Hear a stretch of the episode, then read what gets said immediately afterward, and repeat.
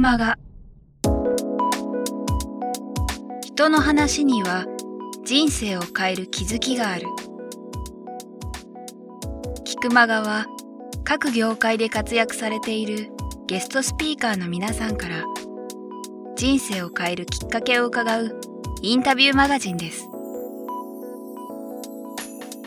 人生のターニングポイントとなった出来事、物、人から日々大切にしている習慣や考え方などについて毎月あなたの明日に響くインタビューをお届けします。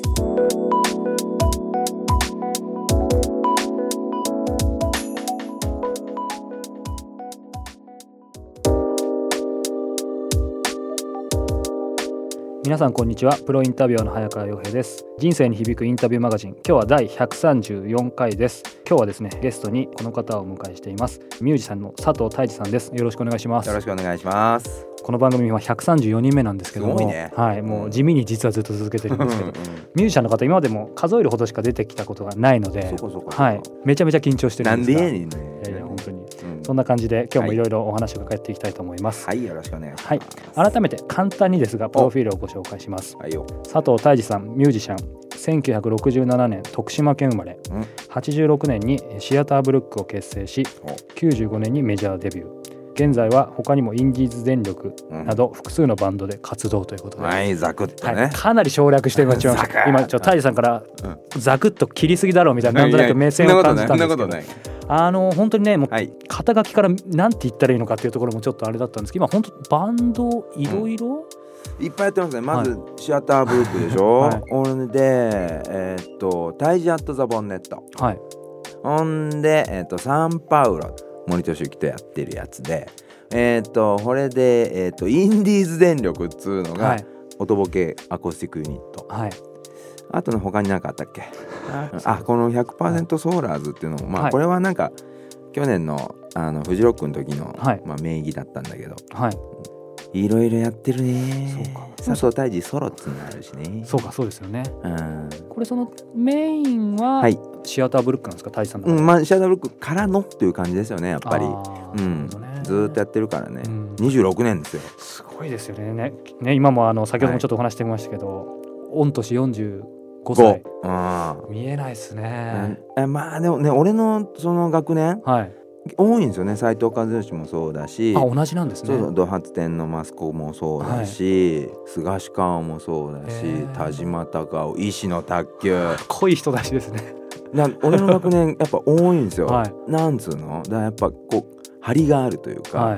大体こうあのフェスあスカパラの谷中とかもそうだな、へー。だからあのーでやっぱさ同学年だとやっぱ仲いいでしょ、はい。だからなんつうの？張りがあるというか、うん。あいつがこうなやんねんやったら俺はほらこうしたろみたいなはい。なんかそういうのもあるし。あるんですね、うん、でやっぱりさこう作品作ったらやっぱさ、はい。同い年のやつとかに聞いてほしいやん、うん。うん。そういうのもやっぱ楽しいし、うーんそのね泰治さんに今日いろいろお話を伺いたいんですけどもちょうどこの、まあ、収録日今日1月8日なんですけども、うん。今朝ねあのサイトの方にもアップされてましたけどもはこのザ・ソーラー武道館はい。あのこの番組聞き方初めての方もいらっしゃると思うのでうん。どんなものだったんですかねあ。12月に？えーね12月20日にですね。昨年。うん。昨年12月20日にえーっと武道館ではい。そのソーラーの電気だけでだけっていうところがだけでやっちまえっていうイベントをですね、はい。あどっかぶち上げて俺初めての武道館だったんですよ。はい。それであのねもともとはね、はい。その震災前の2010年かな、うん。ぐらいにシアターブルックのツアーをしてたの。はい。で、まあ、ツアーしてる中で俺武道館やったことないんだよねとかいう話をメンバーとしてて、はい。したらあのシアターブルックの他の沼沢さんとかはい。中条さんとかエマーソン北村はあのなんかのイベントで武道館やってるんですよ。あみ。んなじゃあデビューはしてるんですね。なんかはでや やってんの。で俺だけやってなくって え俺だけっていうことになってあかん。俺はあの武道館やらずしてうん。死ねない、うん。ロックミュージシャンとしては。っていうことになりほな武道館やるぞ。うん。でまあ一応こう頑張るぞみたいな感じになったわけだが、そこで311がドーンと来てはい。それでまあ状況変わるじゃない、うんうん。でチャリティーイベントとかを毎月、はい。まあ、そこから始めて今でもやってんねんけど、はい。その Live for 日本っていうイベントをやりだしたのがでもやっぱ良かったよね。うん。それでその中でやっぱりその311で全然状況は変わったけど、はい。その目標っていうか夢としてこう掲げた武道館をはい。やんないっていう手はねえだろううん。夢をその取り下げるっていうのは変だろうって、はい。でも状況は変わってしもたし、従来型のその武道館でいいのかっつったら、うん。それも違うだろうってなって、でまあ2秒ぐらい考えて2秒。うん、ほんで、うん、ソーラーでやればいいんだってなって。う、んうん。うん、で言い出したはいいんだが、みたいな。そうなんですか。そうそう。でもややっていく中でさ、はい。やっぱお叱りを受けたりうんうん「お前はアホか」と言われたりうん「うん、そんなもん無理じゃボケ」とうん。言われたりしてる中ででもだんだん協力してくれるやつが集まってきてさ、うん。あの出演者もそうやしそうん。の電池とかさ、うん。パネルとかを持ってこう、はい。新しく乗り出したはい。地方の企業とかもやっぱり多くって、そういうとこがこう協力してくれる風になり、うん。結局当日はもう電気余ったし。あすごい。余った。余っちゃう で結構ね思ったよりでっかい電池とかいっぱい持ってきちゃって、はい。みんな。なんだよ全然余っちゃうじゃんみたいな。なんだもっと電池でやればよかったみたいな。でもそれってまあある意味あれですよね。そのうん。泰治さんのももちろん思いからですけどその時になんか絶対できるだろうとかそれこそ電池が足りる足りないとかそんな算段はその時は全くないわけですよね。全くないよね。そこからいやすごいなと思うんですけどもともとうん。思ったら先に何か掲げてどういう感じ？でもそうかも。やっぱりバンうドん。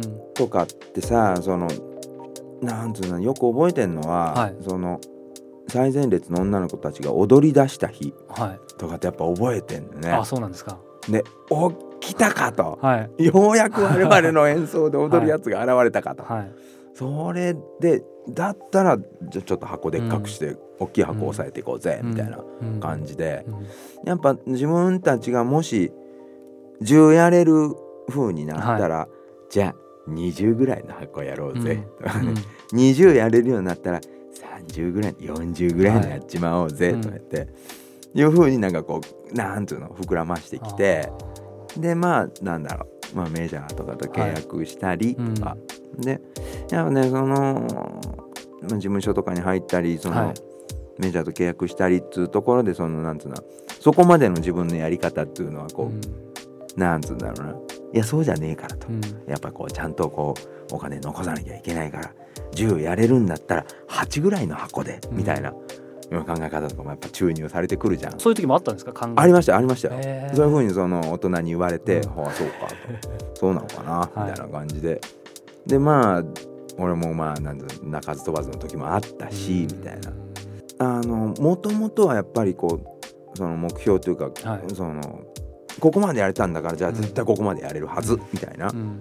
目標を設定するうん。みたいなタイプのうん。やり方だったっすね。ああやっぱりそうですか。うん。いやでもお話を伺ってるとやっぱりすごいなと思うのがそのなんだろうな、うん、今の10だったらじゃあ次20って言ってますけど、うん。やっぱりそのんいきなり20だけっていうと無謀な感じするけどなんかそのちゃんと現実も見た上で次のステップっていう印象を受けますよねその大やっぱそのためにそのなんていうんだろう。それに見合うだけのその演奏技術とか、はそのクオリティっていうのはやっぱりそのブラッシュアップしていかなあかんし、だんはい。なんミュージシャンできるのって結局はそこだけやん、うん。なんかその自分の音楽のクオリティを上げていくっていうこと、うん。そこはやっぱりそのすごい当時俺もうファシスト扱いとかされてたけど。うん。やっぱねすごい厳しくやってたと思う。うん。でやっぱ今のメンバーにたどり着いて、はい。まあ今のシアターブルックは自分で言うのも変やけど、鉄壁というかう、ん。もうほぼどっからどう見てもはい。最高のバンドやなっていう、へ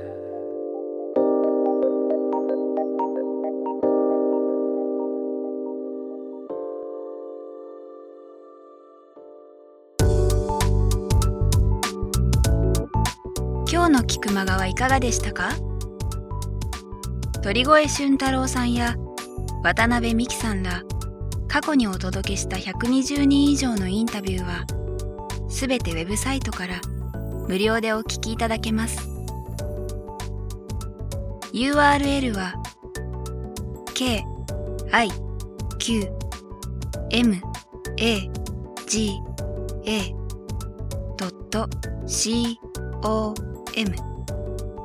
キクマガ .com です。それではまたお耳にかかりましょう。ごきげんよう。さようなら。